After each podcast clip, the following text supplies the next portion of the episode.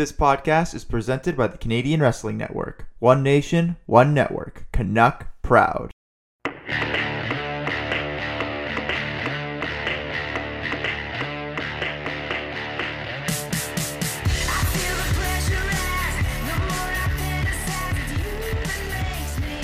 right, all right. So we're back for another episode of the Boys and Belt Show. We've got Vince, and we've got Nick. No, I'm kidding. We've got Scott. We've got a guest tonight. Um, mixing up a little uh, unforeseen circumstances. Nick cannot be with us tonight. Don't know what's going on. We're gonna leave what's happening with him to him. But uh, we love you, buddy, and we hope whatever you're going through at this time, you're getting through okay. And uh, hopefully have you back soon. But uh, for now, what are we talking about tonight, Vince? Well, there's been a big change in the NWA. If you guys haven't heard, uh, Aldis finally, uh, well, he didn't give it up. He, he lost to Murdoch. Who saw that coming? Because uh, I sure as hell didn't. No, uh, I, I certainly didn't. I know uh, Scott was elaborating on this uh, a little bit earlier. It was uh, what was it, thousand days? Yeah, it was over a thousand days, I think, at that point, because I think it was October 21st, 2018, that Aldis beat Cody for the title. Yeah. So we're, we're, we're getting on to Bruno Sammartino time here. We're got what was that three years give or take, in a round. That's a long time to be a champion, especially when you're like what a co-promoter of the brand. He's like uh, he's pretty up there in them. Well, I, I think the I think this is a win-win when you think about it. Because, in, in my opinion, like not, not to put anything down about Aldis, he's a phenomenal wrestler, great performer. But this whole him being the champion for almost three years now is kind of getting a little stale, and it didn't make me really want to watch him. And mind you, you you already know my opinion about the NWA at the moment. It's not really doing anything for me. So the fact that they can switch it up a bit, and I, I think I think he was uh, I think Murdoch was actually the United States uh, champion not too long ago.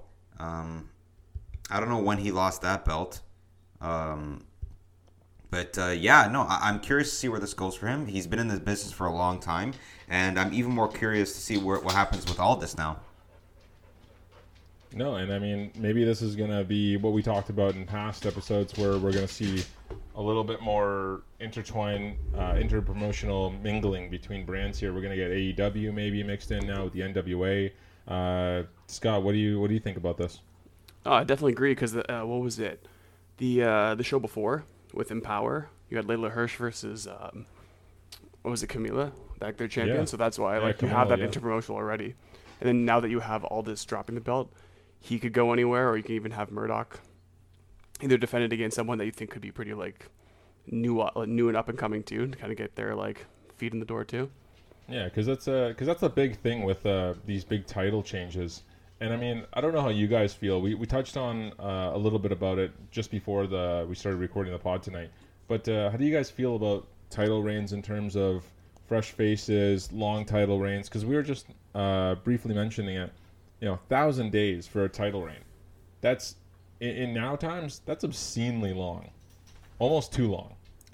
Yeah, it, it's a little excessive for me. Like you know when AJ, for example, was the WWE champion. I think he was the, the WWE champion for almost a uh, almost a year, if not a little over a year, and it, it wasn't really doing it for me. AJ is again a another phenomenal talent, but I like to see a little bit more, um, a little bit more title shots, a little bit more um, interaction with the champion, and honestly, yeah, like uh, the the switching of the belt from time to time uh, just makes it a little bit more consistent, a little bit more fresh. I, I kind of lose interest in champions when they've been champions for that long, and that, that does sound a little bit of a contradiction, but that's just how I feel about that. Okay, but uh, bearing in mind, maybe uh, we'll get Scott's input on this one. Feel free to jump in at any time too. I know you're uh, kind of new to this, and we're kind of throwing you into the frying pan here. But uh, you know, it's the Boys and Belt show. Just gotta have a have a little bit of fun here. But um, so we got Vince's take on it. So, but now think about this in a, in another sense. We've got Bobby Lashley, reigning defending WWE champion for quite a bit of time so far. I think it's been I- I, don't want to say almost a year. It hasn't been a year, but it, it's it's been a fair bit. And then you got R-Truth, who hasn't been on TV but he's been a what 48, 49 Doesn't count. time 20, Doesn't count. 7 champion. Doesn't count. So you go from really long to really short, and we talked about this before, where it's saying, you know, you want to see good title reigns, but when is it? When is enough enough? I think the biggest thing is depending on who you have to challenge for the title. Like if you have enough talent in that business and you have enough people like vying for it and you can actually win using different means, I think it's good. Like I think for Roman Reigns, he's been champion for a year today, I believe. Or a year yesterday. It was And a with- year on the 29th, yeah. Yeah, and so with him, like at least earlier on, it was a little bit better. Like he won kind of by like skin of his own teeth. Paul Heyman did a big job. Now he's starting to kind of beat guys on his own. But like even Kenny Omega, like a lot of his is cheating slash getting the upper hand. So I think as long as you have the talent to go up against them, and there's always that potential of oh this guy could win against him, then I think I don't mind if it's a long title. But if it's kind of the same old same old, or it's taken months and months to defend a title, that's when I start to think like okay let's switch it up. Well, well, what's what's both of your opinions on this? Uh, I'm- curious. How do you feel about those surprise champions? Like, like let's say any Like of Becky Lynch. well, no, no, I, I have my opinion about that, but we'll, we'll talk about that a little later. Um, no, I'm saying like, what happens when these promotions throw you those curveballs, and you're like, like champion, like people who you didn't think were going to be champions end up being the champions. I know one of Matt's favorite champions of all time was Jinder Mahal when he beat Randy Orton. Um, like that was a curveball. I didn't see that coming. No, I don't think anyone saw that. But it, if anything, it added a little bit of like a little bit of flair to to the to WWE at that time. It's like I didn't see this coming. Let's see where this go. Granted, it wasn't maybe the greatest title reign, but it's it switches it up. Like you're always gonna think, oh, who's gonna win the WWE champion uh, championship? Oh, okay, it's it's definitely either AJ Styles or a Roman Reigns or maybe a Kofi Kingston or a Seth Rollins. So you, it's kind of predictable at that point. I like when they throw these curveballs. I don't know how you guys feel about that. Okay, but uh, a curveball, a curveball can be a good thing, but um, it, it depends on how they on how they do it. Because then again, you can go back to the the latest curveball, at least from a WWE standpoint, with uh, Nikki Ash. I mean, I, I don't know about you guys, but I, I didn't see her walking around away with the title, especially not after SummerSlam. Uh, I was surprised in the like to begin with. I think when I saw Yeah. her change gimmicks, I did not think she was going to be title like championship material. But hey, sometimes it's nice. And even going back to like AEW, even when uh, Christian beat Yeah. Kenny for like the Impact and that World was- Champion, th- that was a good like curveball. Like Christian's great, but you d- you didn't assume that Kenny would drop the t- like any of the belts this quickly. Right? Yeah, no, and it's one of those things. And then now, that being said, too, even with uh, with Christian and going back to the main focus of this with the the NWA title ch- uh, changing hands, do we want to see another lengthy run? Like, do we realistically see Trevor Murdoch maybe with cross promotion, uh, championship title feuds, or even just in general holding it through the NWA? Do we want to see another three year run? I mean, the, the only way you're making NWA interesting to me at the moment is doing cross promotions. Otherwise, I, I'm not really tuning into it, uh, into it. I get the history behind it. I respect the history behind it, but there's it's really it's not doing much for me. If you do some cr- kind of cross promotion, absolutely, that's going to be intriguing. But otherwise, it's not really doing it for me. Okay. No, no, for sure. Even like if you look at any of the headlines from NWA '73, like it's mostly just Ric Flair coming back, right? Yeah, Like you sure you have Trevor Murdoch, like it was the career versus title match. He wins it after Aldis had what the title for over a thousand days, but most of the stories are about how Flair came out even after he won to kind of like promote it. Isn't that kind of crazy though? Isn't that almost like disres like borderline disrespectful? It's like Murdoch did all of this and he he he's come so far to win the title, and then Ric Flair comes out and everyone's like, "Oh my God, Ric Flair back on NWA!" It's like ah, you kind of just stole his uh, his spotlight there. It's the Nate. I Oh, mean, are you surprised? At least the one thing was he did put over Murdoch though. Yeah. It wasn't like he came out to steal his thunder. He actually did like put him over. Murdoch's family came in the ring. They had, at least they had a kind of a feel good moment, and they even talked about how like he wants to be as good as Harley Race, but at the same time, like I get it. You're overshadowed by someone who is that much better. Yeah, but uh, I mean, maybe, maybe this is just uh, kind of sour grapes moment, you know, because it's it's a huge moment for Murdoch. Yes, they had their their little shining bit, like you said. They had the family come in the ring. Uh, Flair kind of shot him uh, little bit of a rub here. But I mean, do you think they could have maybe because I mean, at the end of the day, we know wrestling is predetermined. Do you think they should have scheduled this at another time? Maybe at a future date? Maybe hey, we know Flair's coming back, or was this just even just prime booking because they they know they thought, hey, Ric Flair's coming back. Let's get people watching. Then they can see this amazing title change as well. I I mean, feel like I, I- would agree with you on that. yeah, It, it, makes sense, but like it's again, it's it's bittersweet to uh, on another hand as well. Just for Murdoch's sake, if anything. Yeah, and uh, honestly, I think if Ric Flair is going to be in the picture for anything, it's better he does it sooner than later. Like, uh, no disrespect to Ric Flair, but he's up there in age. He his majority of his lifetime, his body body's taken a beating. So I think if he could just be out there, even for any just promotional sake, just let him do it now. Nowhere down the line, just let him kind of ease into like like television And I mean, retirement. hey, I mean, hey, we talked about it previously. Everyone's got a bump card, and you're gonna fill it eventually. The guy's uh, it's a ticking time bomb for any wrestler, but for someone who's new and upcoming, and not even really new, and really not all that upcoming because he's been around, it's Adam Cole. Is he officially gone from NXT?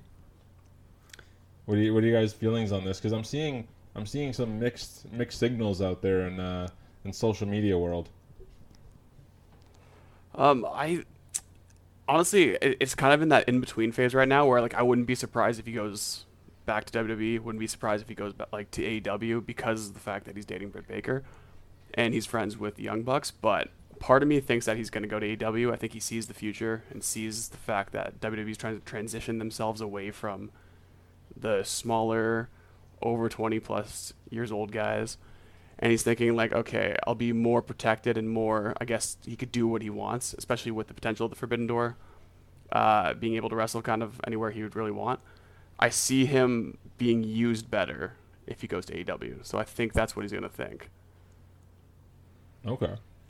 Vince? Yeah, Thoughts? I mean, I think he he did amazing work in NXT. Mind you, he did amazing work when he was in. Again, correct me if I'm wrong. I'm pretty sure he was in Ring of Honor, and he did great there. Um, Yep. I think he would do amazing. But okay, boys, this is this is my opinion. Too many people are going over to AEW. You need to settle the talent. It's gonna be crazy. If I was one of those guys who was there from the beginning, I would be pissed off. I'd be like, like to the Khan family, like I get it. You guys have a lot of money. You can hire all these guys and give them the money they're asking for. But like now, the next time you're gonna see me on air, it's probably during a dark show or uh, or like maybe in three months. Like I get it. You're throwing it in like the like the super friends of wrestling on on, on this show, but my god, like, and I get it. Like WWE is a little bit of a trash bag right now, but. Uh, and but, God, he he wouldn't. No, I don't want him on Impact because that's garbage. I don't want him at NWA because that doesn't work. uh, I, I don't even know what the hell's going on. Is Ring of Honor even still a thing? I don't know. Yeah. Yeah. Oh Yeah, yeah, it's they're still, still- a thing. Okay, but would he would he do well there? Probably. Like literally, the only thing that makes sense is AEW. But Well, I mean, that was kind of a homegrown talent back then with Adam Cole through uh, Ring of Honor because I think that was when he was really making a name for himself was when he was there. Uh, Well, yeah. Correct me if I'm wrong, but I think I believe he was their uh, he was their world champion at the same time Kevin Owens was having his uh, Universal title run. So Yep. that was some number of years ago. But you got to keep in mind, Adam Cole really isn't that much in difference of uh, age as you or I. I think he's only maybe a year or two older. yeah, honestly, like So he still has a great career ahead of him. Uh, I don't know where he's Oh, gonna go. I, I don't. If he's on the main roster, that's where his career is gonna go to die. Um, But see, now that being said, now you guys are well aware that they have AEW Dark, AEW Dark Elevation. They've got AEW Dynamite. They've got uh, AEW Rampage now. With all these different, um, I guess, shows that they're offering from AEW as a whole collective, do we not think that eventually one of these shows is going to go on a little longer? Maybe Rampage extends itself an hour. Because I mean, at that point, then we're really looking at the same as like a Raw or SmackDown and NXT. I mean, on paper, they've already got more shows than WWE uh, television does at this point. Yeah, the the streaming and the, the watchability of it is it differs from show to show, but I mean the effort's still there, and you're still seeing a lot of really great talent. No, I get So that. I we- think I think I like the I like the fact currently, even though there are four different shows, I like the fact that Rampage is an hour. It doesn't feel like it's that two three hour mark where I'm kind of getting Mhm. checked out by the end. Whereas like Dynamite's constant two hours of action feels good. Like obviously if they continue that route and getting got like other guys that are starting to get released or other free agent guys into the business, they'll have to to even justify bringing them in. But for Yeah. now, I agree with what Vince was saying. I don't see all these spots being open. It seems like Dynamite's already like rushed as it is. With certain matches, guys don't even get an entrance. So you can't add a few more guys into the business and have segments without cutting homegrown talent. And I'm sure there are people that are probably starting to take exception to it. Oh yeah, and and I don't doubt that. But then again, ag- again, this just goes back to like what uh, I said. And I don't I don't disagree with either one of you there. But do we see one of the brands maybe getting that extension and seeing if they can push it like uh, like Dynamite does with that straight two hours? Because I I do agree. When you got Monday Night Raw, as we all know, the three hour show. At first, it was kind of fun because we're thinking, wow, you can pack in a lot of action, and you can make it really good. But then you get guys who get a little lost in it all. You know, for example, last couple of weeks we've been seeing guys come out like Karrion Kross on Monday Night Raw, and I don't know what's happening with his character. I don't know where it's going, but they're they're butchering the poor guy. Yeah, I've never liked him uh, from his NXT days. Uh, I didn't watch him too much in the Indies, so I didn't really know all that much about him. But the poor guy's getting buried on national television every week. I mean, he's going over, but whatever this gimmick he has is not working. And see, that's the other thing with what I'm worried about. What's uh, if Adam Cole were to remain with WWE? Is do we see him being put into one of those really questionable roles, or do we actually see him going back to having that big pop that he had, you know, years ago before Survivor Series when he came out on SmackDown against Daniel Bryan for a quick uh, sort of main event match for the NXT title? He had a hell of a pop, but are, are they going to be able to continue that role if he were to stay? Because I think in AEW, because we're so expectant to see him move there, I think that's going to transition over. Well, I don't know if you guys think the same as me here, but I feel like if if WWE smartened up, they'd realize that they can't do anything right now to change any of their current popular talent, like in, in a sense of their character, their persona, um, because they're on such a thin line right now when it comes to their popularity that they're losing a lot of interest. So they know if I make Kevin Owens go in this direction, or if I make Adam Cole go in that direction, or if I make Seth Rollins go in this that direction, even though I've already lost it with Seth Rollins, that they're they're losing all of their appeal, and it, it uh, well. I'm, I'm saying if they were logical and if they had a You smart to creative say team. you don't want to see John Cena come back for his 16th, 17th, 18th listen, title run? listen. Nick's not here, so I can talk about I can talk shit about John Cena all I want. I, I'm I'm tired of it. I'm tired of the the the, the poster boy of the WWE PG era uh, era. I loved Attitude era John Cena. Other, than that, I can care less. Uh, he's done a lot of great things for the business. He's of, done a lot of great charities. No disrespect to him as a person, but stay the hell out of the ring. Just try to be the next Rock on in uh, in the movies. Good luck to you. Um, but my last point on this, guys, uh, as we were talking about this, I'm thinking with regard with regards to AEW, do you think those guys are kind of doing their research, uh, research uh, historically? I mean, like, do you think that they're kind of comparing themselves to when WCW was going at it with uh, WWE, and they're trying to see what what the the do's and the do nots and trying to compare themselves to like let's say how we're doing it right now and we're gonna go into war against WWE. That's not that's not a question that that's happening at the moment. But do you think that they're acknowledging what happened in the past with WCW to prevent what happened with WCW? Because that was a train wreck right towards the end. I'd, I'd honestly, I'd hope so though. Like you have to, like you're doomed. If you don't understand history, you're doomed to repeat it, right? And a lot of those guys, whether it's Cody with his dad being in that business, especially with WCW, I think they know, especially when it got to the point where a lot of wrestlers had creative control and it kind of went downhill, and all of a sudden everyone's in the NWO, and then there's no actual like storylines happening. It's just them running the show for the whole two hours plus three hours when it got later on. Yep. I think they have to realize that they have to keep it to whatever is like working for them now and then evolving as wrestling progresses. And I think right now they're pretty good with it. They're understanding what's working for certain guys, what's not working for certain guys, and they're using them relatively properly right now. But as more people come in, right, it's going to be tough to be able to fill those gaps with everybody. Like everyone sees a big name guy as that big name guy, but if they don't necessarily do that in AEW right away, some of the fans might think that they're being used wrong, and then that might be an issue if they try to correct that.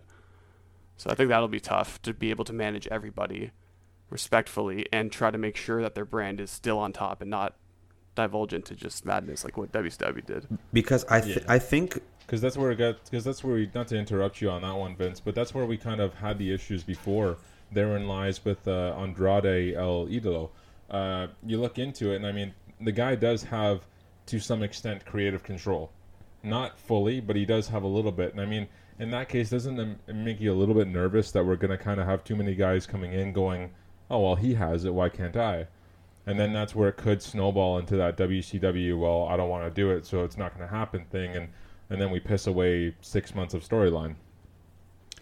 Uh, my whole thing is that I, as much as I respect Triple H, especially from what he's done with NXT, I think he genuinely believes that there's no way in hell the WWE is going to go under, and there's no way in hell another company will ever beat them. And his ignorance might just cost him this war, because God knows Vince McMahon's out to lunch. No, I- I- at this point, Stephanie's the has the cojones in the family. And Well, I mean, how bad, how about to lunch could he be? I don't know if you guys noticed, but uh, uh, NXT brought on uh, a new group of people to the from the Performance Center today, or it might have been yesterday. But uh, a brand new fleet of uh, wrestlers are moving on into NXT. Why do I feel like you're about to say something terrible? Who? Oh no, no, I have no idea who they Oh. are, but I just I, I can't wait to see the release papers in about a month. Well, I, I know I know a lot of the release things too. I think some of the bigger name people that got released. I think it was even news to Triple H. I think he found out about that as they got released. I heard so that about goes that to show too. whatever's happening internally Yeah. clearly isn't the same vision between Vince McMahon and Triple H. Well, that was one. Well, look at look, look at one of the biggest releases from uh, I guess the, one of the previous Blacklist uh, days was uh, Bronson Reed. Uh, poor guy was uh, NXT North American uh, champion for what maybe a week or two, maybe three. Maybe I'm misunderstanding how long he was champion, but the guy had it. He was at the top of the mountain, and then boom, lost it, like like it was nothing. And then two weeks later, he wrestles on a Tuesday. We see it on TV. He's released Wednesday. Yeah, didn't that also happen to that scrawny dude? That that scrawny dude who the belt couldn't even. I forgot his name. Uh, oh, Leon Ruff. Yeah, what the hell? Yeah, but that's his thing, and and that just goes to the disconnection of uh, I guess Vince McMahon to um, Triple H. But again, we've seen this before, and again, uh, back to the whole main focal point here. Would this encourage Adam Cole to go, hey, maybe main roster will do me one better? Do you guys think Adam Cole will be, if he does hit main roster, do you realistically see him anything more than a United States or Intercontinental champion? Not to shit on either one of those in all you know fairness here, but I mean we I know the fans would want to see more. I want to see more, but do we realistically see it happening? You know what I see? I see a Bobby Roode. I see a Aleister Black. I see uh, an Andrade. I see just a waste of great talent. So I don't want either you stick to NXT Sami or go somewhere else. oh my God! Or yeah, Sami or- Zayn. or Sami Zayn, one of the one of the biggest disrespects in the history of wrestling. Oh my goodness, what are you even doing? What are you doing with a talent like that? But don't even forget Samoa Joe before his injury too. Samoa On the main roster, He Joe. got nothing. He had that Wendy storyline with AJ Styles and then went nowhere. Oh my Yeah. god. Another one. I mean, even even in that, I remember that storyline, and that that was hot. That was hot for a little while. People were love. I I dug it. You know, Joe made a really pointful, really violent heel. He was tapping out people left and right. He was going after AJ's throat, and it just dissolved, and we didn't get anything. That's I think that's the one thing that I know Vince that you like to come back to, and uh, it, it's fair. WWE does a lot of build up, and it all leads to nowhere. I mean, what what what is the last big one we had with uh, formerly known Aleister Black, he was gone for what, two, three, four, five, six months. Let me Came back, had Big E drop his title uh, due to you know I guess interference. Apollo Crews picked up the win, retained, and then he's released the week after. I don't know if you saw that, Scott, but I mean, the payoff was non-existent. And then what for? You took the guy's eye away, and then you just dropped him. Yeah, he. I know. I know. He even spoke about it afterwards when he got released, saying that like he had come up with his character the whole like six, seven months that he was off. Talked to them. They never gave him any insight of like, oh, we're gonna release you. We're like they were super high on him apparently, and then all that stuff happened. So I think if Adam Cole ever were to stay with WWE, I hope he has like a good negotiation to the point where like he can somewhat not guarantee his future, but at least figure out like where he stands in the company or at least has some little bit of creative control or something to help him because I definitely see him going the route of the same like the wrestlers that we were just talking about. yeah. Yeah, because I, I could see him coming up. He'd have a big focus, a big, uh, you know, I guess main event scene for a month, and then he'd dissolve. We'd see him on main event, and then he might be back, and he'd be in a intercontinental picture, and then that'd probably be the ceiling for him. Like And I think anyone who knows Yeah. who's seen his work in NXT, anyone who's seen his work, you know, in the Bullet Club or through Ring of Honor, like yeah. we know he's capable of so much more, and I think he can hit those heights in AEW. But again, I know the the issues there and what you both see, and maybe it'd be too much. Maybe it's not the right time. I guess time will tell. Well, yeah. I mean, uh, before we go, go into the next topic, which is going to be AEW, like really, the main roster is not the place to go. Honestly, the last time I got excited about anything WWE related was Royal Rumble 2020, seeing Edge come back. That was literally the last time I got excited for anything of the WWE product. That was a huge pop. But here, okay, so let's go back to just just to piggyback one more time on uh, with the Adam Cole bit, as well as uh, we're gonna have to touch on NXT because they've got something new and fantastic. Um, the last two guys I think that really hit it off on the main roster we had that were champions previously in NXT, and this could be the route of Adam Cole if he does stay with the company. We had Damian Priest and Keith Lee. Now, Keith Lee's been off TV for a little bit, as you're both well aware, as anyone who listens to this or watches the program knows he's been off air. But Damian Priest has been doing really well, exceedingly well, as well as, well as Riddle. Really, he, he's kind of in that uh, in that same picture as well. I have said it from the beginning. Those three, I've said it from the Do we see beginning. I know you. Uh. I know you and Nick had your own opinion about him. I have always said that Damian Priest is the next big thing. I loved him in NXT. He was different, um, and him coming to the main roster, it, it, it he he okay he yeah you know what I, I I take back what I said about Edge being I, that was really the last big big pop from the WWE, but Damian Priest is definitely would be the, the one of the only guys there to kind of hold me on. Guys like Riddle too, because like he's so he's so different that it's it's very entertaining. Like I get it, he's with Randy right now, which Randy's just a superstar in his own right, but like guys like that, Damian Priest, like freaking Riddle, like that's what keeps me going. None of this like gimmicky crap. Hmm. how do you feel about that one, Scott? Um, uh, well, if we were talking about Damian Priest, for example, I never really got him all that much. He looks cool.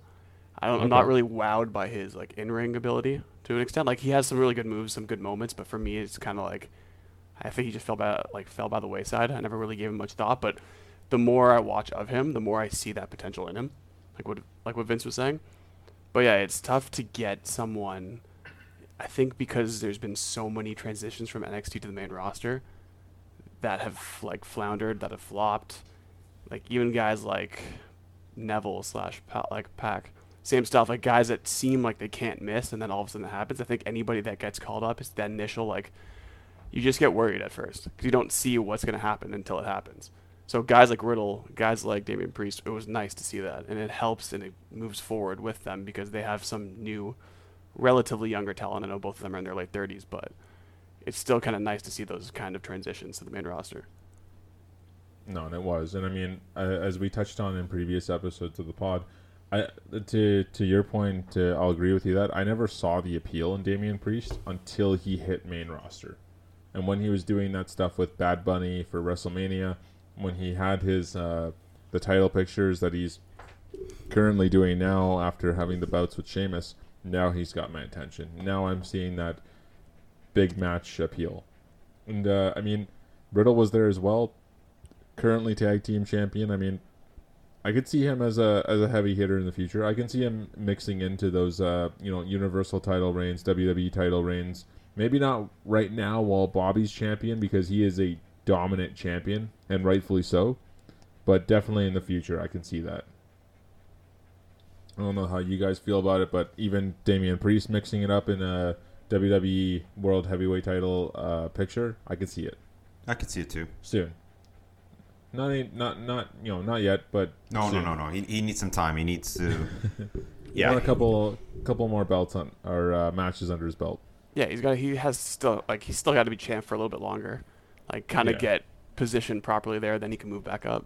I need to. Yeah, I need to see we want- Cesaro we- as the champ before I die. Don't hold your breath on that one. But uh, A guy could dream. now,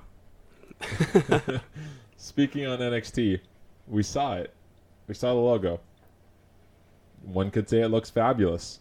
Where do you think it's uh Where do you think it's going with this? Because I I have no idea. Yeah, Scotty Tuhati, you're taking the lead on this one.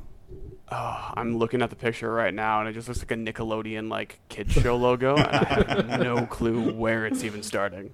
I think that was one of my favorite bits from seeing it online. Was one of the. It was actually one of the first times I saw it. Was in sort of a like a, a makeshift meme. It was uh, it was one of those uh, you're watching Disney Channel type build-ups, and it was uh, I'm, I'm Triple H and you're watching NXT. Dude, I think I, saw, that same one, and I thought it was a joke. Like I thought it was just somebody made that up as a joke because of how NXT is gonna go. And then I saw a story like I think the day after. I'm like, oh, that was real. Man, I saw one guy like this guy took the cake for me. He was like saying that I thought WWE do, was doing a cross promotion with Fruit Roll Up, and I'm like, I can't unsee it now. This looks like like the cover of a box of Fruit Roll and it's and it's so strange because you, you never think about this too much with um with wrestling promotions. You're like, well, a logo is a logo. Who cares? But now I'm seeing the NXT logo and I'm going, maybe it does matter. Well, what was your opinion about the WWE logo changing? Like, kind of. Uh, remember when the new belt was introduced, or when uh, when uh, the Well, Rock beat they- CM when they- Punk? yeah, well, that was when they they had the whole. Uh, well, it wasn't in that era, but it was when they had get the F out. You know, so they were transitioning over to from WWF to WWE. No, no, no, no, no. That, they- that was that, that was way before. that was way before. But I'm saying like when they dropped the F, you still have the big two W's, but there's no E on it, and that kind of always threw me off. I almost wish they just added an extra check on the bottom and just made it a, a you know made it an E. Maybe that's just me. I'm just trying to make it as you know readable as But possible. the 'cause old I was logo like- was a little bit more aggressive, and then they went to the complete straight lines, which was which kind of. which I do like that because on a championship belt it looks crisp, it looks clean. I think it looks a little more prestigious. No, There's I- nothing prestigious about that belt The when there's thing is, four belts that look identical. I didn't like the change initially, and the biggest thing is kind of what Vince said, like when he was talking about the whole CM Punk thing. I hated the fact that there's a guy like that that's been champ for over a year at this point, and he never thought to change the belt from the spinner belt. That part still mm. pisses me off to this day. I'm like, he should have been the guy to rebrand it as that newer title that ended up happening, not The Rock or not anybody else but think afterwards. about I agree with you, yeah, Scott. which which that makes a lot of sense actually. Now that you think about it, I've never put too much thought into it. But then, how little thought do you think was put into it when we initially had The Rock drop that new belt? Because it wasn't a spinner; it was the flat panel belt, but it was still the shaky, written in pen WW. I I mean, that, that, didn't belt. make any sense. I and it was that it was it was like that for maybe a month or two. Well, look You at know? not even just looking into the WWE as a promotion and their belts. Look at belts throughout other promotions. It's not just the logo. It's literally like a globe, an eagle, an animal, like some kind of crests. This was just like WWE. It's like, man, I, we Well, get it. You're the face of the we- company, but like, come on. Well, that's where we fell in love with the uh, the big uh, double winged eagle, right? The big eagle belts. Yeah, I love that belt. I love that belt. They looked like a championship belt. I'm sure Scott agrees. Oh yeah, that's one of my favorite ones by far. Well, even look at the Especially UK when it was, belt. uh, pink. Well, it was even like uh, when when New Japan when they changed up their belts recently. yeah. Like it doesn't look Oh. as good. It's too. It's similar to the WWE style where it's like yeah. minimalistic, not as nice. Seems like it's easier just to like replicate for toys or for like merchandise. That looks like that Well- looks like a Power Rangers utility belt. And see, that's what I fell in love with the New Japan belt, uh, especially was, you know, uh, it had such detail. It looked so crisp. It had the different panels, the different sections. It was layered. And to, to what Vince was saying, it wasn't just a big WW, or it wasn't just a big NJPW. You know, it's uh, it, it was different. And uh, w- and we're we're seeing that kind of transition across because I, I think AEW's belt was very heavily influenced from like the New Japan belt. Uh, at least I think so. No, I agree. Yeah. Um, but uh, but then we go back to NXT. Do we see this changing their logo um, on the belt? Are we going to see a colorful belt now? Because I don't think I've ever seen that before.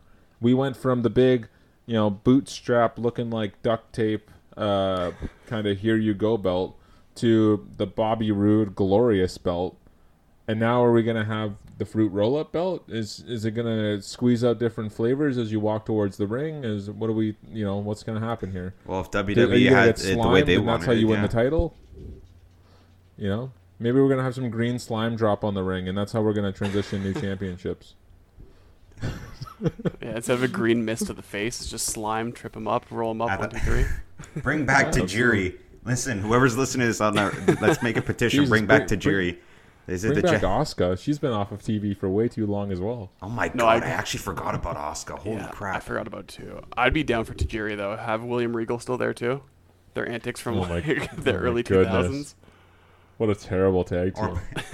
Bring back Funaki. That's all I want to see. Oh God! Uh, for those of you new listeners out there, for those of you unaware, maybe like Scott here, uh, Vince has the biggest hard on I've ever seen for Funaki, and it, it kills me every time because without fail, WWE programming will have their pay per view on TV, and Funaki will come across the screen for all but a second, and I will get a text message with a picture of Funaki and a and a bunch of capital exclamation points and letters and. He's just losing his mind. He's losing his mind right now. It's so true. about Every every pay per view I watch and I see Funaki, Matt's the first person I text. But you have a hard on for Jimmy Wang Yang, so you, you're no you're in no position to talk. Who doesn't want to see see the Oriental Cowboy? Come on, it's ah. fantastic. He, he's got a party bus. Oh, has it's two. so true. He actually does have a party bus. hey, I think he's doing pretty well for himself. But um, okay, so I don't think any of us are blown away with this new NXT logo. Uh, if you guys think differently, hit us up at the Boys and Belts Show at, on Instagram, Twitter. Let, let us know what you guys think. You know, tell us it's awful. Tell us it's great. Tell us why. I'm interested. I want to hear it. So now let's get to the main event of the episode here. We're talking AEW predictions, and we're looking into All Out more specifically. That's going to be this upcoming September 5th. Are you guys hyped? You guys going to watch it? I hope so. Oh yeah, for sure. I mean, even just like if you go scroll through the card. I mean, first of all, for CM Punk alone, but second of all, for like, I don't even know how many matches are on that card. I think all of them, more or less, except for one of them, should be a good match. and, and we're gonna find out uh, which match may, that might not be. So, starting with the 21 women casino battle royale for a future AEW Women's World Championship match. Uh, we've got a bunch of people listed for the match. There's a bunch of people who need to be announced. For those of you unaware, this is a Monday night that we're recording this. We're blissfully unaware of anything happening on AEW Dark, Elevation, or Dynamite, and this is going into it a little bit blind, but most of the card has been made. So, 21 women casino battle royale for a future AEW Women's World Championship. Who do you guys think take it? Because there's a lot of names in this one. Who do you think deserves it at this point? Who do we want to see more of? Scott, Nick, or Vince? Damn, I apologize. I am not Nick. All right, let's uh, let's start with Scott. okay, I've well, I watched honestly to my extent. I watched Dark Elevation for five seconds before we started this, so they announced two more names to it. Okay. Okay. so perfect. What, that, what it was those? uh it was Hikaru Shida and Emi Sakura. So they added perfect, those yeah. two to it, but in my opinion, I don't know if they want to. I don't know if they want to take the belt off of Britt this early, but if they ever thought of it, I would assume Thunder Rosa. Get her the win, Oh. get her the chance to then have a future title shot, and then kind of have a big blow off to their feud that they had. I mean, even though they had a big blow with that unsanctioned match, but I think she's the one that seems best fitting in my opinion. So we, we we see Thunder Rosa as a potential victor here. That's That- at least that right now. That's guess where I'm going. Yeah. yeah. Okay. As per Scott's thoughts, we got uh, Thunder Rosa here. Uh, Vince, what are you thinking? No, I mean like that. That was my guess. Like out of anyone I saw there, I would I would think Thunder Rosa. Um, Okay. I- I- honestly, she's just a she's just a phenomenal talent, and I think if she gets a shot at the belt, I think that she would be a great champion for uh, AEW's women's division because I think there would be a lot of matches. I think she'd be challenging a lot of women. I think no matter what, those matches would be just packed with uh, all kinds of talent. Um, yeah, really, and not to really crap on any anyone else that's in there. There's a lot of great talent in that match, but she Yeah. really kind of does it for me because I'm thinking more along the lines like, what happens next, and who would be the best Okay. if they win that to see what happens next.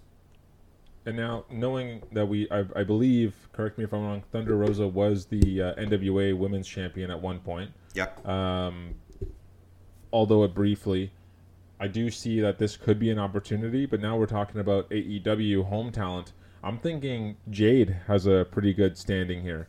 Uh, Jade Cargill, because I mean they've building they're building her up to be quite a beast, and I mean, you know, rightfully so. She's huge. Um, but I mean, I, I, think that could be a, a solid option as well. Because I mean, we've seen Red, Red Velvet in the mix. Uh, we've seen Nyla Rose in the mix. Her, uh, Hikaru Shida, she's been in the mix. And, you know, there's some people that, unfortunately, we're just not going to see this happen. We're not going to see the Bunny. We're not going to see the uh, Julia Hart. You know, there's just some people who aren't going to be put into that scene unless it's something like a Fatal Four Way or something to that degree. Uh, so I think my pick, honestly, I'm gonna go with Jade Cargill, just because they've been putting her over so strong lately, and she's been just such a dominant in-ring competitor. And then that kind of keeps it as to what we talked about earlier with the growing brand of AEW. This kind of keeps it home for them. Now Thunder Rosa is AEW talent, but she's kind of she she's kind of new, you know. Although she's been wrestling there a fair bit as of late, and she had recently signed with them she is kind of the new kid on the block as far as it goes for talent. So I don't I don't know. It could go either way. There's a lot of people in this one, but uh, ultimately you guys are saying Thunder Rosa.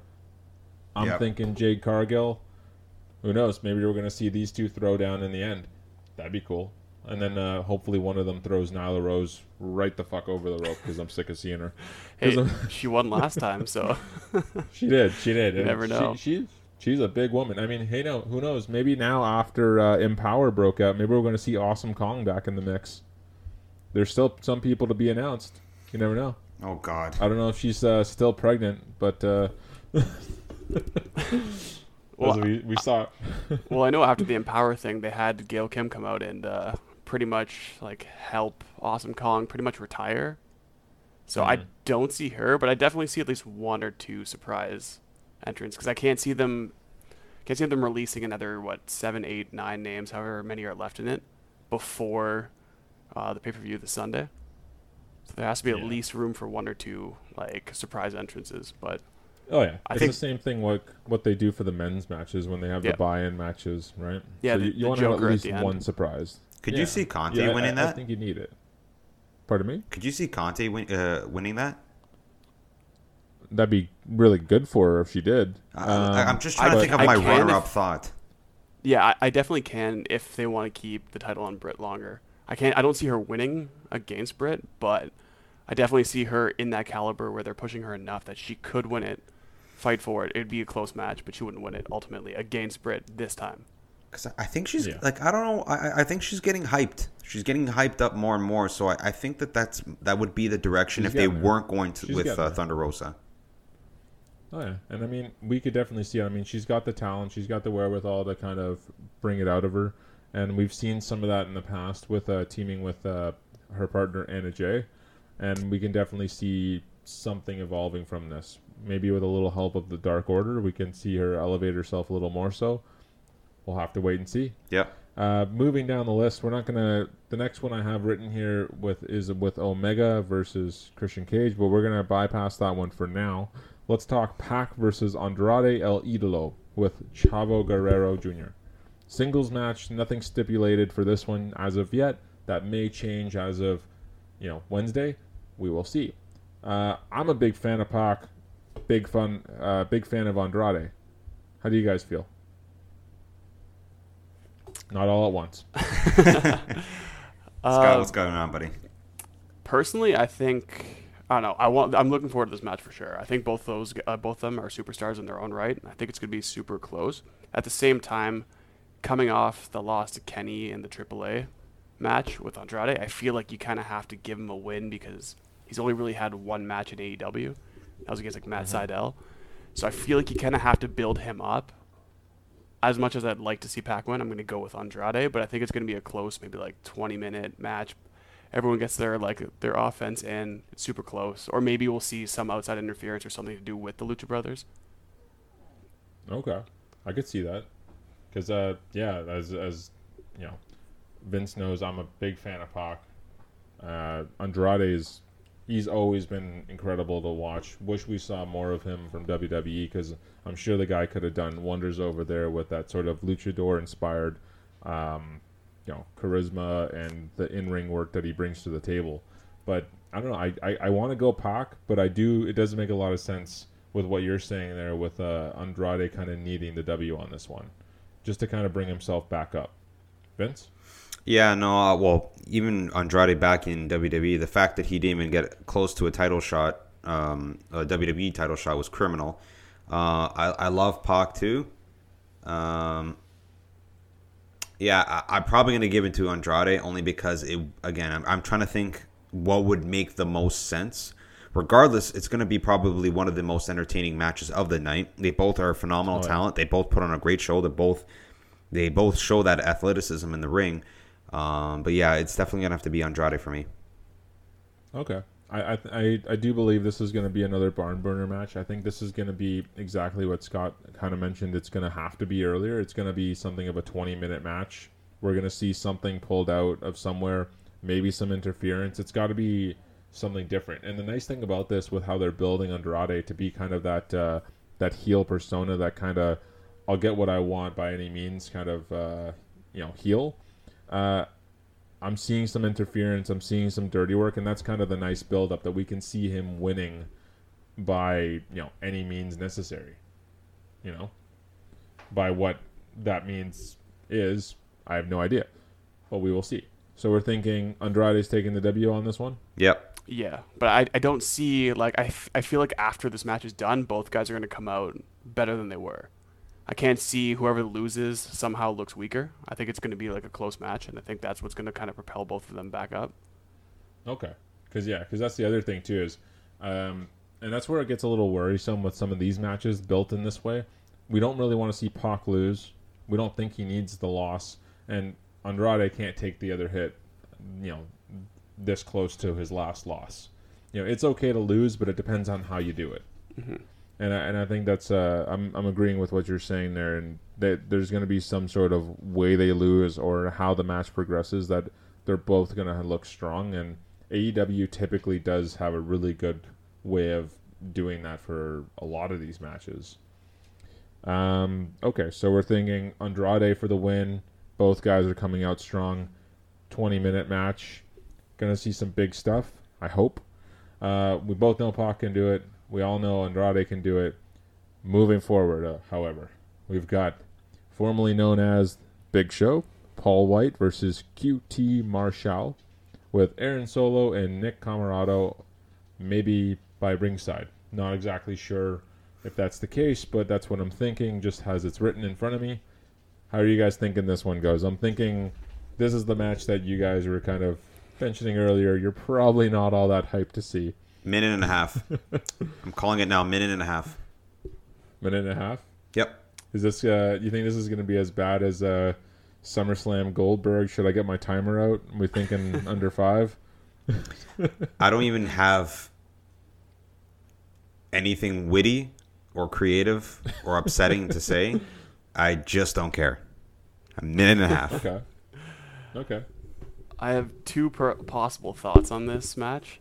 One, it's kind of like, okay, here, Paul White, you've been a veteran for so long. Kind of a nice way to reward you, like having a match in front of fans now that you're with AW. Two, the only way I see this not being a squash match, and I don't even know what's up with him, would be Anthony Ogogo comes out and like runs some interference. But that's like less than 1%. We can have a we can have a Floyd Mayweather uh, Yeah. recall here. I am, that- I'm assuming Paul White's just going to squash him, but that's the only possible way that's going to go any different. Okay. I mean, I, I, I can see that. I mean, Ogogo has been off of TV for quite some time. I'm not sure what exactly he's been gone for, but that could be cool, and that could be maybe QT's saving grace in this. But I mean, we've seen it before. QT can wrestle like like nothing really. I, I don't even know how to describe it. We talked about this before with his previous matches with uh, with uh, Cody, and they can both put on such a show. They can both just flow and wrestle so well. And I mean, Paul White, Big Show, he's not known for that kind of wrestling. He's not known to come out there and roll around and let me see a bunch of close calls. He's either gonna win or lose. There's re- there's there's no high flying. There's no technical, you know, wizardry happening here. So we're we're we're seeing bell rings. You know, maybe this is going to be like a what was it WrestleMania 27, maybe 26, where we had uh, Sheamus kick Daniel Bryan's head off. Are we going to see something to that degree? Quick one, two, three. I see that.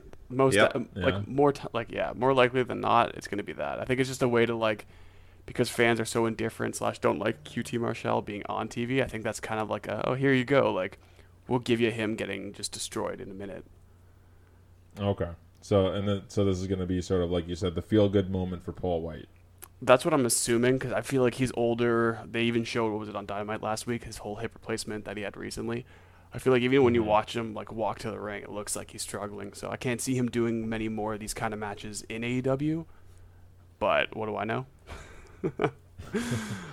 Hey, just as much as uh, Vince or I, we're, we're just trying to piece this together as we go. I mean, Big Show's been around. Uh, as far as I'm concerned, he's paid his dues. I don't think he really has to show up and show out for anyone at this point. Uh, Vince, I mean, he was part of one of your favorite eras of wrestling. You know, Attitude Era. He played a big role in that through the WCW uh, Monday Night Wars. Part of the NWO got in there real close with uh, Kevin Nash at one point.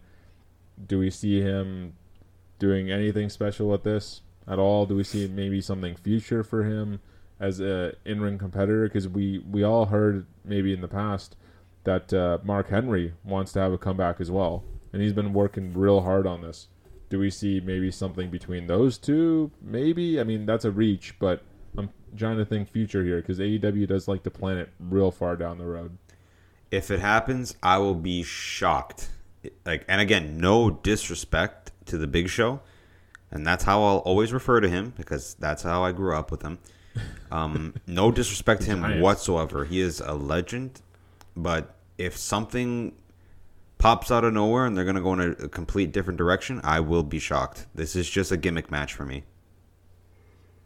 Now, I, this is a little out of left field, but is the Big Show in the Hall of Fame? Nope, Nope. Jeez. and he probably Can won't you be now. You have a guy, you have a guy around for that long in your company, that long in your company's history, doing matches, working for you, doing everything he's got to do, and you didn't even put him in the Hall of Fame. Chris Jericho. Probably also never going to be in the Hall of Fame. He will never be in the Hall of Fame. Not in WWE's Hall of Fame. See, But I think Sting did the right thing. Sting got inducted into the Hall of Fame, and then he went to AEW. He was smart. Yeah. I think no, I'm kidding. thing is 'cause Chris they- Jericho's a genius. They, Oh. they never stopped though, right? Like they were always wrestling, whether it was part time or full time. So they never got to the point where they could be feasibly done, get inducted to the Hall of Fame, then come back. So I think that's Yeah. why, like, was it no more BS? Paul White hasn't been inducted in the Hall of Fame yet. Yeah. and uh, at this point in his career, probably never will be. Because uh, unless AEW and WWE can make amends, which is probably not going to happen, especially now with uh, someone else we're going to be talking about a little bit later on the card here, uh, you know, it's not going to happen. But uh, Paul White versus QT Marshall, squash match. Uh, wow, English.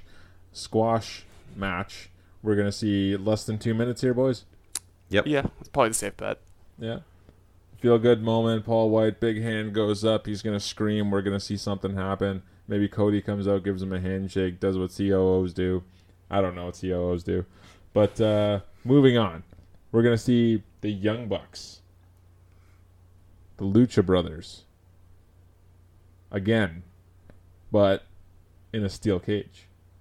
Is this to make or break the whole situation? Are we to see something new, something different? Because I, I, I can't remember the last time I've seen these two go at it. I mean, they have gone at it a handful of times. Uh, I saw them in Chicago at uh, All Out a couple years ago in 2019, where they had a ladder match for the AAA titles. Do we see the Young Bucks finally dropping it? Do we see the Lucha Brothers picking up the W? Because I'm kind of at a loss with how the tag team titles can go at this point. Because my boys, ever since the FTR put, put the belts away, I don't think the tag team scene's ever been the same, and we've seen the elite running amok through everything there is tag team wrestling. Do we see big things with this? I, I, I don't even know how to touch it. How I to think, go about I think the next talking about it. champions are going to be the Jurassic Express. To be honest, Really? I the next champions you'll see from AEW in the tag division will be the Jurassic Express. I don't think it should go to the Lucha Bros. Uh, I, I don't. Can I I kind why of. not? I kind of don't want to say it, but I just. We've seen this match before, have we not? Like, regardless, every time they they go at it, it's one of the most entertaining matches of the night. But Okay. do you want to see it again? Like, oh, but this time it's a steel cage. Mm, okay, but I'd rather see Jurassic Express go for this one. I don't know. Add some little flair to it. Both tag teams are legends in the division, not just AEW in wrestling in general. Um, Okay. but I kind of want a fresh face. I don't know. I want to see something I haven't seen before. I want to see something crazy. Uh, no disrespect to both teams, um, but yeah, I don't know. I know this is gonna be probably top three best match of the night. Um, but yeah, no, I, I want to see something a little bit more fresh. What's your take on it, Scott? This is probably one of the hardest matches for myself to figure out who might win it. Because on one hand, if you have the Young Bucks win, like you were saying, who's going to take it from them? They've already beaten the Jurassic Express. They've beaten every. They've pretty much beaten everybody else, FTR included, except for. Actually, no, they even beat Santana and Ortiz. So they have like they've beaten pretty much everybody. Yeah, and this kind of chalks up to almost what we talked about earlier: is when do you draw the line of uh, kind of pulling the cord on the championship reigns? Yeah, that that's the toughest part because I'm like I can see Lucha Brothers winning because every other champion is a heel, and at least you have that part of face. But then also dependent on I guess how the whole Andrade thing is going to play out too. Like he wants them to be part of them, so if somehow something happens with them, then I don't know what would like specifically happen. Like I think the Young Bucks probably would retain in my like just under what I know and based on what I've seen, despite the fact that what was it, Kingston and Penta did beat them once. So then if you have Rey Fenix and Penta, it seems like they have their number at that point. No, agreed, agreed. Uh, and and you make a good uh, a good point though. We could see Andrade interfering with this one, and maybe we're gonna see the Lucha Bros pick up a win, and this is kind of, you know, in a way, his gift to them. We could see something to that line. Um, but again, the other only other thing I can think of is, again, if the Bucks do retain, what do we see happening with this later down the line? Let's think future here who do we see them losing to? Who do we see being brought in to be contenders, or, you know, because the the tag team division with AEW it's deep. We all know that it's a strong division. Honestly, almost more so than their singles division. Um, but what do we realistically see from this? Uh, if if the Bucks come out, what do you think their next move is? I'll put it that way. I feel like it's got to be kind of like what Vince was saying. It's either Jurassic Express, Santana and Ortiz, especially because the show after, like uh, Dynamite next week, or sorry, this week, is that blow off to the FTR Santana Ortiz match. So depending, I guess, what happens with that, which I'm assuming Santana Ortiz might win it because they lost the first one. Uh, depending on what happens there, maybe that will bring the momentum, and then whenever they have their uh, their show in uh, in New York, where they're from, maybe that could be a potential like blow off, and then they win. But I can't see any other cha- uh, any other tag team right now take it from them. I don't see the Varsity Blondes doing it as of this time right now. I don't see Private Party. I don't see any other heel team facing the Bucks, at least while they're still champions. And see now, you know that's that's one thing that I'm kind of uh, curious to think of. We have all these up and coming tag teams, and but we're thinking the Young Bucks are just much too much too strong to really be put into any kind of contendership against any of these. I guess you can say lesser tag teams like the Varsity Blondes, like the Private Parties. You know, we've seen Private Party go up against the Bucks before, and they did put on quite a show, but it's hard to justify losing um, you know, or the Bucks losing anything against those kind of uh, tag teams. So do we see the Bucks dropping it to Lucha Brothers so that they can kind of bring it down for them? You know, kind of lower the lower the championship for them to that degree. Does that make sense? I'm not wording this correctly by any means, but uh, ta thinking in a sense of trying to dropping it down to almost like a mid card so we can see the mix up of those other tag teams. No, I definitely I definitely see that too, and I think at one point somebody or some team within the elite have to kind of break. Like we already saw it, uh, like at least one match with Christian Cage beating Kenny Omega on Rampage for the Mhm. Impact title, but I think it's got to get to the point where Young Bucks lose their title, even Gallows and Anderson lose their title at one point for Kenny to eventually drop the AEW championship. I think there has to be like le- like levels to it. So I can see the Lucha Brothers doing that, bringing the Young Bucks down, and then causing kind of a ripple effect as it goes. Okay. Vince, your thoughts? No thoughts? No, I, I again, I, I again, I, I, can- I think it's going to be one of the better matches of the night. I think it's going to be entertaining. I think maybe we're going to see some things we haven't seen yet, and maybe that's what they're going through their head. Like maybe let's put on a show and show them something that no one else has ever seen before. Uh, but ultimately, you know where my, my opinion lies. I think that the that Bucks will win this, and the next people, the next team to take the belt will be the Jurassic Express. Okay. So we're gonna see the Bucks retain, Yep. and then Jurassic Express pick it up. Okay, and I mean, between those three though, with uh, the Lucha Brothers, Jurassic Express, the Young Bucks, I, I do kind of see Jurassic Express being that more entry level tag team, and for uh, a more reasonable challenger to the rest of the division.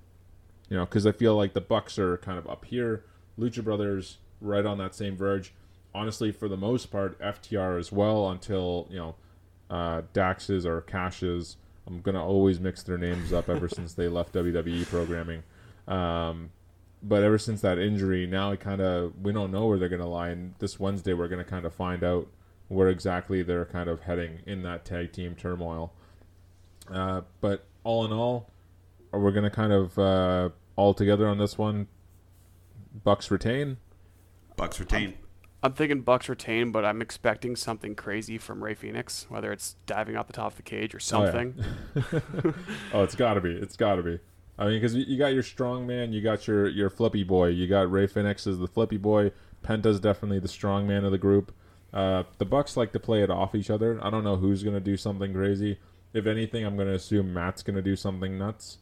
Um, only because I feel between the two, he's the more technical. Uh, but we'll see. We'll see how it goes.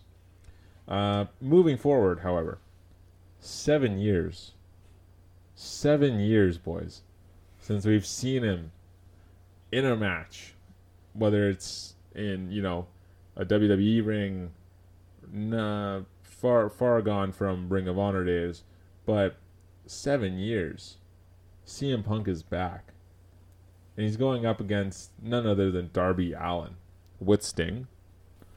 Singles match competition, no stipulation. We're seeing, you know, a clean one-on-one singles match. How do we think it's going to go? You know, I, I mentioned this on one of the last pods we had where I don't know. I, I'm kind of worried about Punk's in-ring performance. Um, I get it. He's he is who he is. He is an amazing talent. He's probably one of the greatest superstars in the past decade of wrestling. Um, I'm just very concerned about his in-ring performance, and I'm not just judging him based on how he went to the UFC and he didn't really do so well because he wasn't properly training then. Um, or maybe he was really, but he, not to the extent he should have been. So I, I don't know where he's at with his training for his uh, in-ring return. Uh, all I know is a great matchup against a guy like Darby Allin. Uh, I think he's a phenomenal talent as well. Um, so I, I, think it's a good matchup for his first match back. I think this is going to be something great. I'm just uh, I'm, I'm concerned. I'm, I'm curious to see how he's going to do. I'm not going to be like, oh my god, Punk's come back, so it's uh, all of our prayers of uh, talented wrestling are going to be answered. Mm, I don't know. I'm, I'm I'm I'm on the fence. I just know that it will be a spectacle. Okay, so I, I feel like it may be touch and go with that because seven years hiatus from a ring, as a you know as a wrestler, that's a long time, and you're gonna forget there's some rust involved there. Do we see it being a real spectacle as far as uh, like a technical match? Like, do we think we're gonna try and stick to the mat, or do we kind of foresee a little bit more of a hard hitting style that Darby's known for? What, what are you thinking on this one, Scott? We seeing hard hitting, or are we thinking maybe we're going to get Darby mixed up in a little more technical kind of style? I think there's going to be flashes of both. I think like maybe starting off it'll be a little bit of technical, maybe just showing off that like look there's a new like generation, new talents, and then maybe like they kind of like plant those seeds of doubt that like hey maybe CM Punk isn't the best like in the world anymore. That they have these kind of talents, but I think it's going to kind of devolve into what Darby Allin is known for think you're gonna see those like really hard suicide dives, those like crazy just flips, like anything, just putting his body on the line. And I think it's gonna be a good match, but I think it's also kind of what Vince was touching upon in the sense that like CM Punk, he's what 42 now. He's been out of it for seven years, and I know like, Christian did yep. did that too. He came back, and he still can put on like an absolutely great performance. But I think seven years out of the business, especially when he did MMA as well, kind of took some t- a little bit of toll on his body. I think it won't be that technical masterpiece that some people are think or that kind of intense wrestling style, but I think it's going to be a good match altogether. But I see, I, I feel like you got to go, you got to go CM Punk right with the win. I feel like they can't go any other yeah. way unless they're really using him as a way I mean, to elevate the other talent. Either way you look at it, whoever's getting in the ring with CM Punk at this point in the game, they're getting a rub. Oh, for sure. Big, big time whether they win, lose, it really doesn't matter at this point. But I, I do agree with you. You can't have CM Punk come back from that long of a hiatus and lose in his debut match. Um, now that being said, do we see this being a clean match? Do are we thinking, you know, is Darby going to pull out all the stops? Is he going to be gouging at the eyes? Do we see CM Punk pulling like a dirty pin? Do we to kind of uh, you know pursue that kind of heel route? Does he need to go that way? Is he too over to go that way? What are we thinking as far as that goes? Is it going to be clean? It's it's not definitely not going to be a technical match. I'll say that it's going to be very brutal. If if anything, it's going okay. to be like so reminiscent. So you think it's going to stick to that strong style kind of hard hitting match? Absolutely. I mean, we all know Darby can take it. Absolutely. Can Punk deliver on it? Yeah, I, I, think so. I think that's the only route they can really go. It's going to be like a brutal animosity, like how like Moxie kind of like uh, came into it. So. Oh God, yeah, and Moxley hits hard, especially now that dad body's got rocking. He's hitting hard. Uh, okay, yeah, that's what I. Feel, it's tough though because I, I, feel like a, I feel like a lot of times, even when like Darby Allin, obviously he's the face and all of this, but I feel like a lot of times he does fight dirty. Like the, before the bell, like he'll charge at somebody, he'll get like a few cheap shots in. So I can see it kind of devolving into that a little bit to an extent. Well, he's, he's scrappy. I mean, he's got to be. He's a he's a 110 pounds soaking wet. yeah, exactly. So I see like some of yeah. maybe flashes of that, but like I, don't think anything crazy. Okay, so a little flash of the pan here and there, coffin drop. Uh, we'll probably see a, a GTS, maybe, and maybe this is going to be a, a, way for Kenta to get back at him We've all know that's been a blood feud in the making for years of who really owns the rights to the go to sleep finisher. Yeah.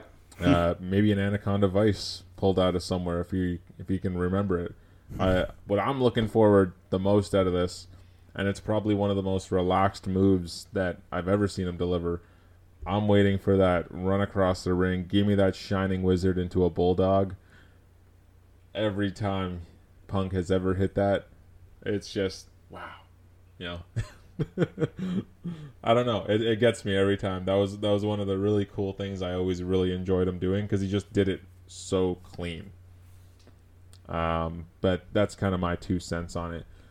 But I do agree with you guys. CM Punk's got to take the W on this one. It, it doesn't make sense to go any other way. Can he lose to Darby in the future? Maybe in some other stipulation match or another singles match? Um, 100%. I can see them maybe having the rubber match to this, maybe having a, a one-on-one later down the road, and then we'll even have a third match to kind of really bring it all together. And Punk may eventually lose that one, um, but I don't see him l- losing off the hop. At least not now. No, I think I think if you were to lose, kind of like what you were saying, it would be similar to kind of how Dar- uh, Darby fought Cody, where it took him what the third or fourth try to finally beat him. Yeah, and it would make sense because again, Darby's an up and comer. You know, hundred percent. He's gonna be a staple and a pillar in AEW in years to come. Just not right this second. We can't see him losing or winning rather to someone that has had that much draw, like CM Punk. You know, that'd be the equivalent of having, you know, Matt Sydal being brought back over to uh, uh, WWE and then having Evan Bourne take out Brock Lesnar. It's just not. Y- You're not going to see it happen. you know, real cool, real technical, a lot of fun to watch. Not realistic, even from a booking standpoint. Uh, okay, so we're, we're fully in agreement there. That was a kind of a no-brainer, but fun to talk about. CM Punk takes the win. Agreed. Yeah. Agreed. Perfect. Moving forward to another one that, not gonna lie, kind of worries me. We're running a little long on time here. Sorry to you listeners. Maybe you're enjoying it. Maybe I'm not sorry. But uh, moving forward, Chris Jericho versus MJF singles match. If Jericho loses, he will retire from in-ring competition in AEW.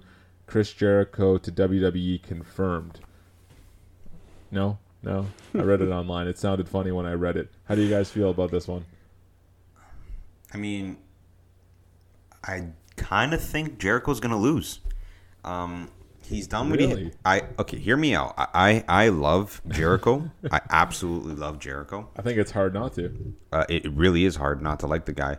Um, but I think I think he kind of asked for this in a sense, like he wanted a way out. In a sense, like maybe he won't be done with the company. Like he probably will like stay on as a manager or something. But he is getting up there in age, and I think he wants to stick more to like his rock life, uh, lifestyle with his band. Um, so I don't know. I think uh, yeah, I think he's losing this one. That that was the interesting thing when they talked about it in the build to this match, and then when they actually announced the stipulation, they specified that it was in ring competition, and that's what he'd be done for. And the fact that he's already a commentator for uh, Rampage leads you to believe like, hey, this is possible because he already has Fozzy. He already has like that commentary job. Like he's 50, Yeah. he's slowing down a little bit. It's natural. He's uh he's he's getting a little rounder. You a know. little bit. He comes and goes. It's like a hit or miss. Every week it's different.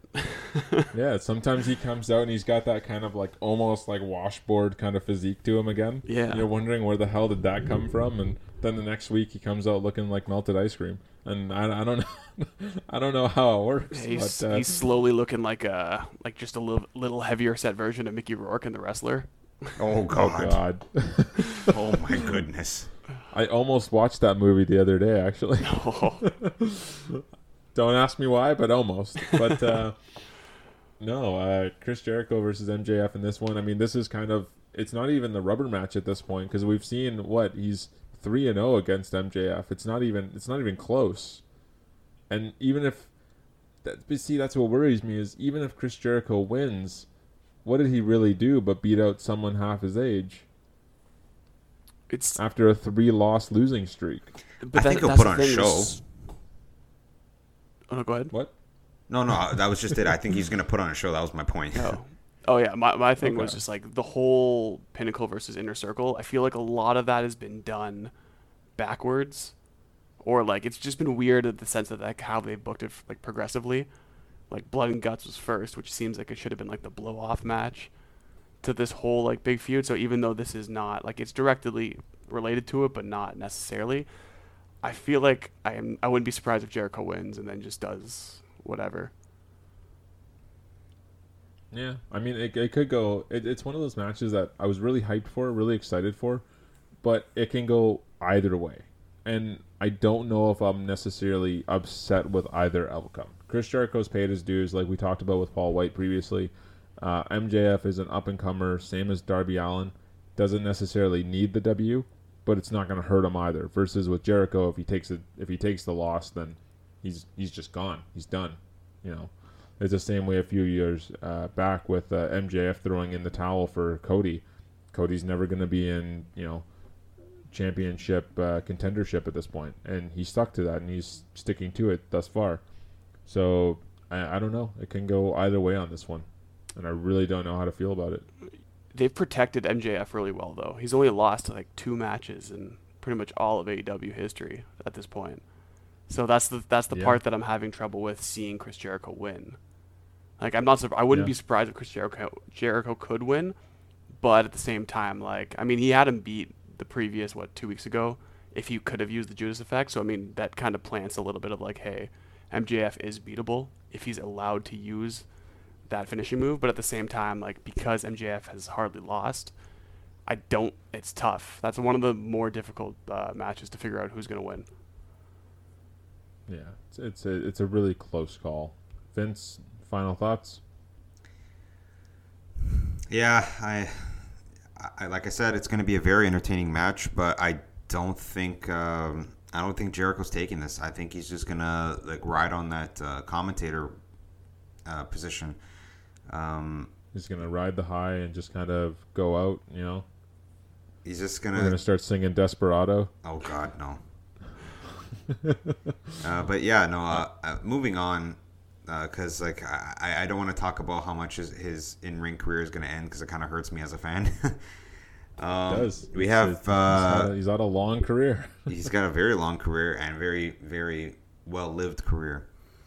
So with the next uh, the next match, we got the AEW Women's World Championship match. We got Brick uh, Doctor Britt Baker uh, versus Kris Statlander. Did I pronounce Uh, that right? Yeah, Yeah. we got a dentist and an alien in the ring. oh yeah. It's We've, we've got two of the most widely respected gimmicks across the board, and I mean, it's not even a gimmick for one of them. she is an alien. I was going to No. say which one. Uh, I was gonna. Yeah, hold on a second. But uh, no, I think this is gonna be a really fun match. Britt Baker makes for one of the perfect kind of you know go home heels, especially being paired with Rebel, having that uh, backup piece, and now she's even got uh, someone else whose name escapes me in her back pocket as sort of a, another kind of insurance policy. Uh, she just came back recently. oh, uh, Jamie Hayter. yes. Yeah. Um, and that's just another bit of insurance policy, and it works because Britt Baker, although she's she's kind of a, a larger competitor, I guess next to the the rest of the rosters as far as the women go, but she's not big by any means. Statlander's huge. She's thick. She can compete. She looks strong. She comes off as strong. Her move set ability, it's it's very strong, focused, and driven. Like she hits hard with those moves that she that she does um, bring to the ring. I, I think it can go either way. I don't think Britt's gonna lose on one hand because it's too soon, even though it's been what a month or two since she's won. Yeah, it Um, would still be she- too she- soon. Yeah, she she won it just coming out of the uh, pandemic era of AEW. Uh, but Kris Statlander, future champion, hundred percent. I don't think she's gonna do it just yet.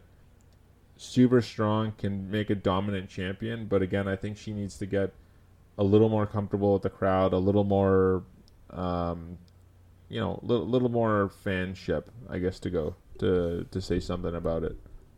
What are your guys' feelings? I agree with you there. I think she is a future champion. Um, uh, it, it's just to your point. Yeah, I, I think it's too soon with Britt. I think there's a lot a lot more to see with Britt because she does put on a great show.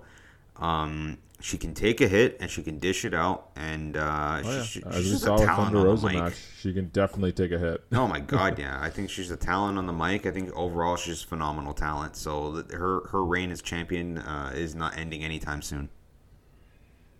Okay. Yeah, I think I agree with both of you guys. It's too soon to uh, get the title off of Britt, but both of them are like top tier athletes, and like you guys have both said, Kris Statlander is definitely going to be a champion in the future. It just depends on when. So I, I wouldn't be surprised if there is that outside interference because I know throughout some of the programming, especially like Jamie Hayter, Britt's uh, muscle, has been attacking Red Velvet, then Kris Statlander kind of runs in. So I wouldn't be surprised if there's some sort of shenanigans. Britt retains and then sets up maybe a tag team match in the future. But I- Okay. I, I see And- Britt retaining for sure. Okay, and maybe, who knows? Maybe this can be the uh, the forbidden door to a women's tag team championship. Uh, you know, something happening to that line in uh, AEW. I mean, they did it in uh, WWE. They did it really poorly, but they did it. Uh, so maybe we can see something to that down the line. But uh, I think it is pretty pretty cut and clear here. Uh, Baker is going to retain. It's going to be. It should be uh, a phenomenal match. What I'd like to see, however, for this one, as far as far as ending goes, regardless of shenanigans being pulled, I don't want to see the lockjaw beating Chris. No, I, I want to see I want to see a one two three because I feel like we haven't seen it enough from Britt. Yeah. yeah, like a curb stomp or whatever she uses. I think that's Something to that degree. I, I, I don't want to see it's it's I think it's because I don't look at her and I don't see submission specialist. I guess to say, especially not when it's the same one. Mhm. you know, uh, every time. So I think I want to see that kind of big finish, that big one, two, three, get the big uh, crowd reaction. I, I think I need to see it for this one. Yeah, especially Kind of agreed on that one. Yeah, especially if it's we're all in someone like if you there. do that over Kris Statlander, that really solidifies you as that good. Yeah, because then you're not looking for kind of a well, I won because she tapped out. I mean, tapping out does look strong, but knocking someone out for three seconds to me looks a little better. Yeah, I agree. But you know, that's us. That's our thoughts here for uh, Britt Baker versus Kris Statlander. Uh, we've got three more matches to go through. We're gonna run through the next one because I don't know a world about him. Maybe you do. This is Jon Moxley, Satoshi Kojima. I definitely mispronounced that. Maybe I didn't. Correct me if I'm wrong. At Boys and Belt Show on Twitter and Instagram. Let me know. uh, what do you guys think about this one? Do you guys know who Satoshi Kojima is? I was gonna that say I was say? gonna do the apologies here because I'm like, yeah, I, I actually don't know much about him. The only real thing I know about him, from what I heard, is that he he held the the New Japan World Heavyweight Championship and I think the Pro Wrestling Triple Crown Championship. Okay. Uh, so he, Uh, Scott? he's got a talent. There's definitely Scott's a talent thoughts? there, but I don't. I have no idea elsewise. Yeah, all all I know about him pretty much is like he's part of that crop with like like all of the 50 some odd year old New Japan guys that are still wrestling. Okay. And then like I know they've been big in the past and they're kind of winding down, but I think this is ultimately setting up Jon Moxley versus like Tanahashi or somebody else from New Japan. Whether it's in AEW yeah. or New Japan, I don't know, but I think it's going to set up for something. Okay. Well, because we have seen and we have seen uh, and heard that Jon Moxley was very bitter that Tanahashi's been ducking him, as he said almost those words literally. Yeah. Um, and maybe this is gonna be the build up to that. He's just sort of someone to put him on the radar uh, as far as that goes. Uh, Vince, what are you thinking? Any thoughts there? Not sure. Do we see Moxley? Do we see this being a a quick match?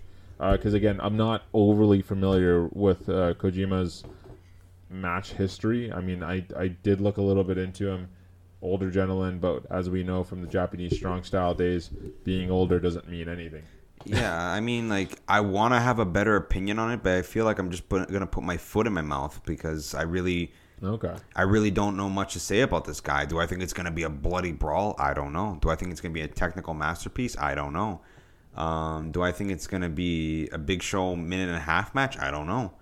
I just I, this one, this match might come out and shock us. I don't know, but we might as well just move on to the next match that we have uh, here, which I think it's Miro and Eddie Kingston. Okay. As far as uh, as far as for that one goes, I'm just gonna put it out there: Jon Moxley versus uh, Kojima. I'm gonna say Moxley takes it only because it's home turf advantage. We have him as a AEW talent. That fair? Oh yeah, Yeah. for sure. Okay. Moving forward to one of the next uh, matches on the card here, uh, because I don't think what I'm reading is in any particular order. Regardless, Miro, Eddie Kingston, TNT Championship. Eddie Kingston's had this match before with Cody, whiles back during the pandemic era. He lost ultimately, but he won because he's part of All Elite Wrestling at this point.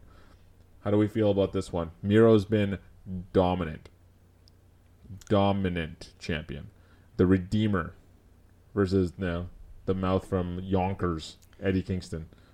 Yeah, something tells me he's gonna pull this out of his pocket. I think Eddie's gonna win. I think he's gonna be the new champion. Yeah?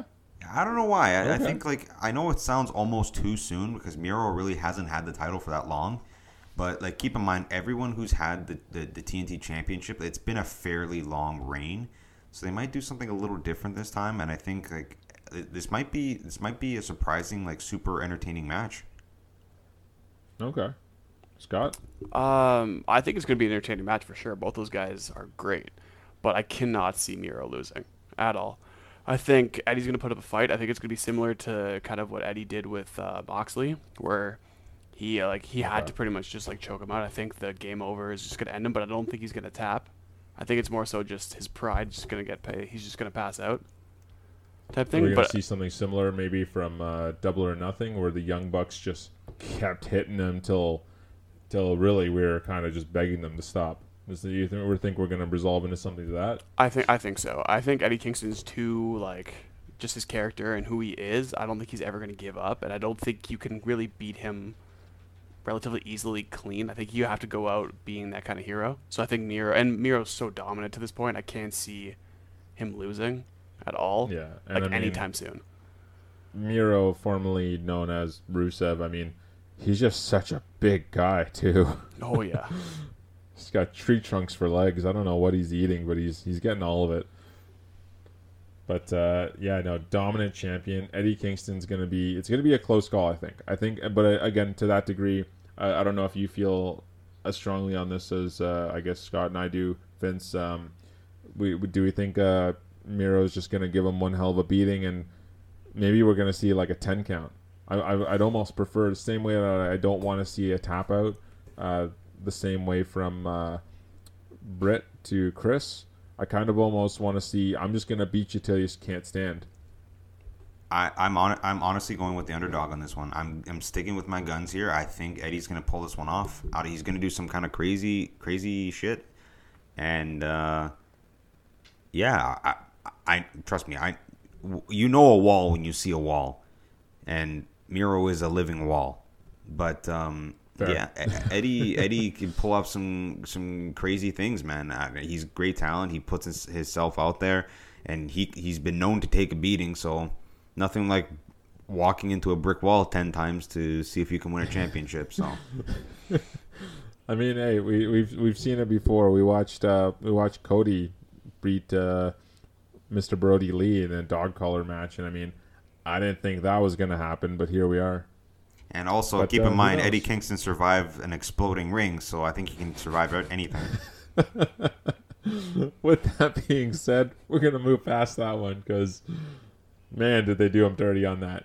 So let's look into what could be potentially the main event. Again, I have no idea. I'm kind of just assuming because it is the singles match for the AEW World Championship. Kenny Omega, the belt collector, with Don Callis, who is a carny piece of shit, versus Christian Cage. What do we think? As Vince collects himself, Scott, maybe you want to tackle this one. Um, I I have to see. I have to go with Kenny Omega. I can't see him losing to Christian Cage twice. I think that one time that he lost for the Impact title was like a great shock, and it plants the seeds that like, hey, he is beatable. Anything can happen. But I don't see Kenny Omega losing the title to at least to Christian. I still think, and I know some people out there probably, I don't know about you guys, but I still think Hangman Page is gonna be the one to take it from Kenny.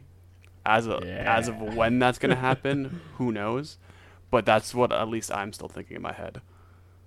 I agree I'm, with you. I'm pretty certain. I'm pretty certain that's the booking, and it's long-term storytelling as AEW is becoming to be known for.